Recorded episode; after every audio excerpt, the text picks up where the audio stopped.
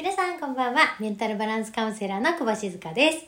えーこちらの放送では、人生フェスやでということで、あなた自身の人生がめちゃめちゃおもろいやんと思っていただけるような配信にしたいなと思っております。えーということで、私はですね、久しぶりにお家から撮ってるんですね。お家から撮ってる。お家で撮ってるん ですね。あの、車からね、配信しようかなというふうに思ってたんですけど、あの、車の中でなんかちょっと調子が悪くなっちゃってですね。あの、スマホがですね。で、あの、なかなかできなかったもんで、お家まで帰ってきましたよっていう感じでございます。えー今日はですね、えーっと、一日中、あの、ほのちゃんとですね、中川ほのかちゃんなんですけど、ほのちゃんと一緒に、あの、実は新しくね、するセミナーがあって、で、それのね、あの、事務作業というか、やらなきゃいけないことを一緒にやってたよと。あの、ほのちゃんもめちゃめちゃ手伝ってくれてですね、本当にありがたいなっていうふうに思ってるんですよ。ねほのちゃんありがとうっていう感じです。で、えっと、それをね、あの、一緒にやってました。で、もうちょっとね、遅くなっちゃったんで、あの、もうバイバイって感じでね、あの、家路にほのちゃんは帰りましたというところでございます。で、その中でですよ、あの、いろいろね、あの、喋ってる中で、えっとね、えーカンコンっているんですね。うん。で、バブとカンコンって言ってね、あの、ちょうど私バブに、バブって安倍真由子ちゃんって言うんですけど、あの、ニックネームがバブって言うんですけどね。で、その東京に住んでるんですね。で、あの、彼女はまあエンタメも大好きって感じで、そのエンタメのお仕事を、まあ言ったら海外でやりたいっていうことがあってですね。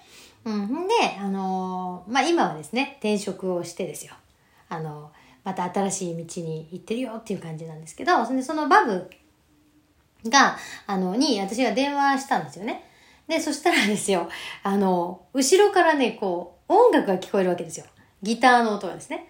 で、あれ？って言って、え、今、あの、カンコンの曲じゃない？っつって。なら、そう、実は一緒にカンコンといるんだ、みたいな話があってですね。で、カンコンでぜひ検索してもらいたいんですけど、あの、歌を歌ってるんですね。で、シンガーソングライターで、で、えっ、と、まあ、いくつかですね、その、Spotify とかね、その Apple Music とか、その、なんていうのかな、配信ですね。うん、っていうのをやってて。で、それで私もね、カンコンの歌を買ったりとかね、してるわけなんですけども、で、そのね、カンコンがね、後ろで歌ってたんですよ。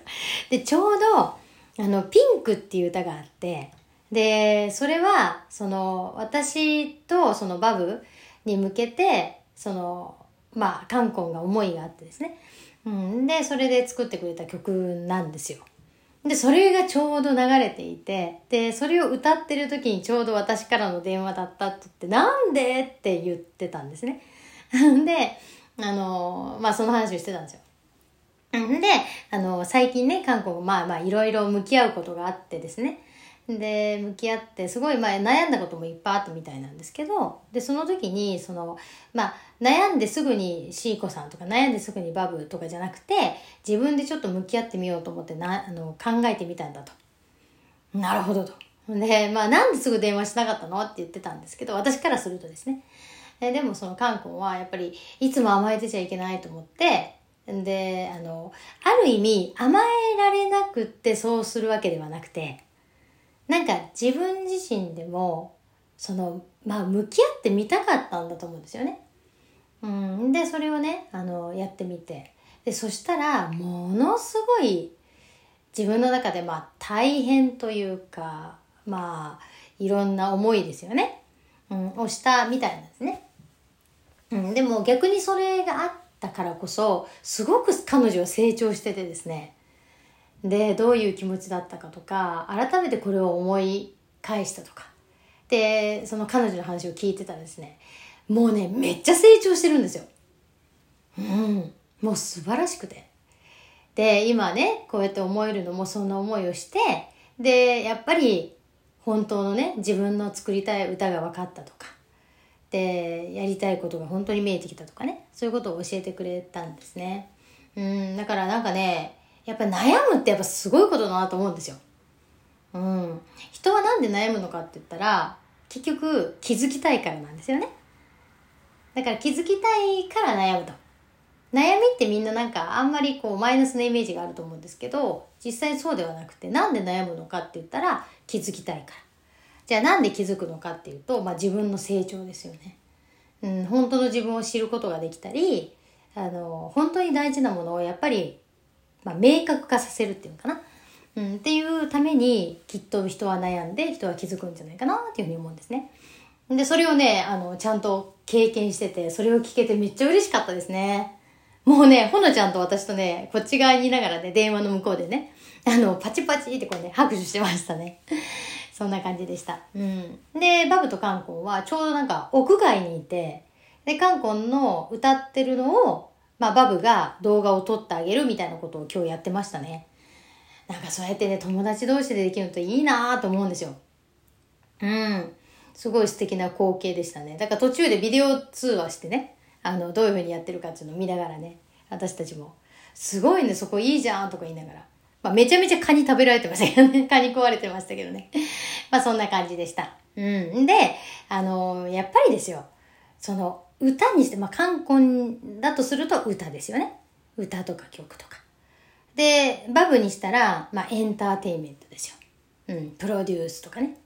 で、私にしたら、やっぱり表現だったり、メンタルバランスだったりするわけですよね。で、それでね、思い返してみると、私ね、本当に思うんですけどね、やっぱり人から決められることって、やっぱり人のせいになっちゃうんですよ。うん、結局、不満が出てくると、その、自分で決めてないから、やっぱり情熱が出ないんですよね。うん。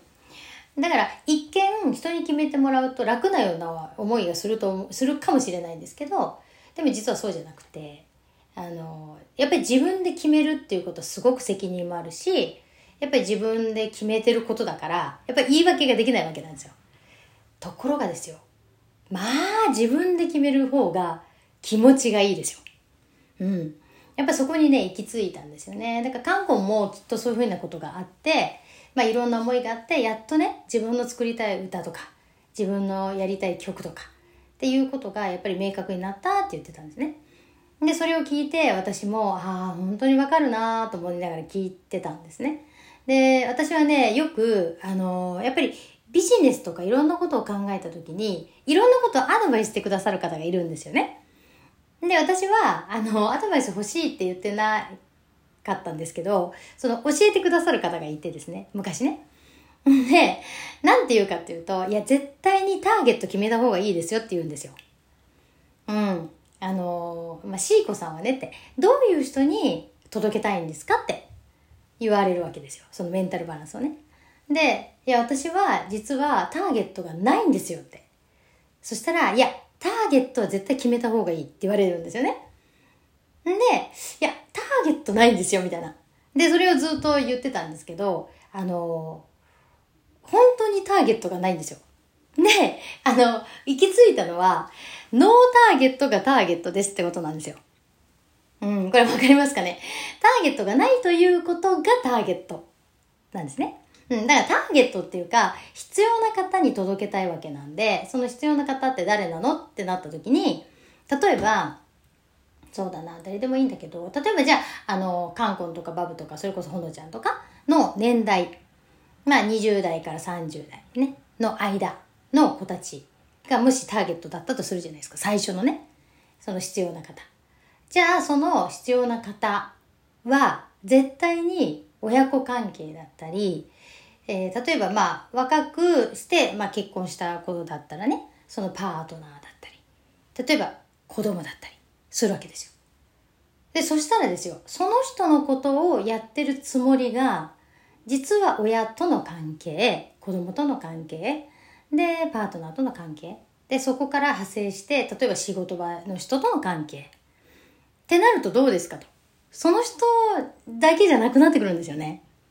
うん、だから結局、その子だけを見てるようで、その子のお父さんお母さん、その子の子供たち、で、その子のパートナーっていうふうになると、あの、ターゲットって、まあ必要な方っていうのはもっともっと増えてくるんですよね。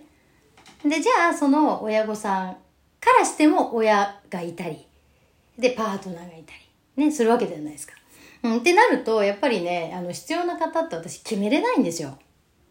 で、それが逆に、その、親世代の人が最初に必要だって言ったとしても、まあ私の年代ぐらいですね。40代、50代ぐらいですね。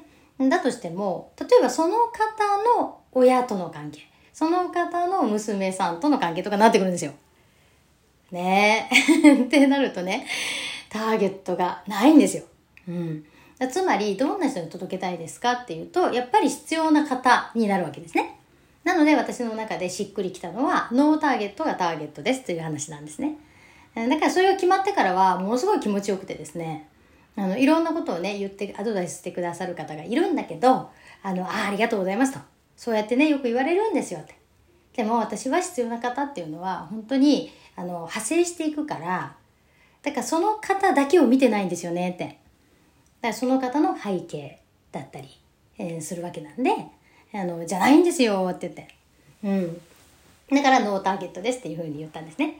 うん、っていうふうに、あの、やっぱりね、自分の中での、その、自分が決めることっていうのって結構大事かなっていうふうに思ってるんですね。だからぜひね、自分で決めたことを、ぜひ一回貫き通してみてほしいなと思うんですね。めっちゃ気持ちいいですよ。うん。ね、その代わり、あの、言い訳もできないし、あの、なんていうのかな。逃げることもできないし、自分で決めたからね。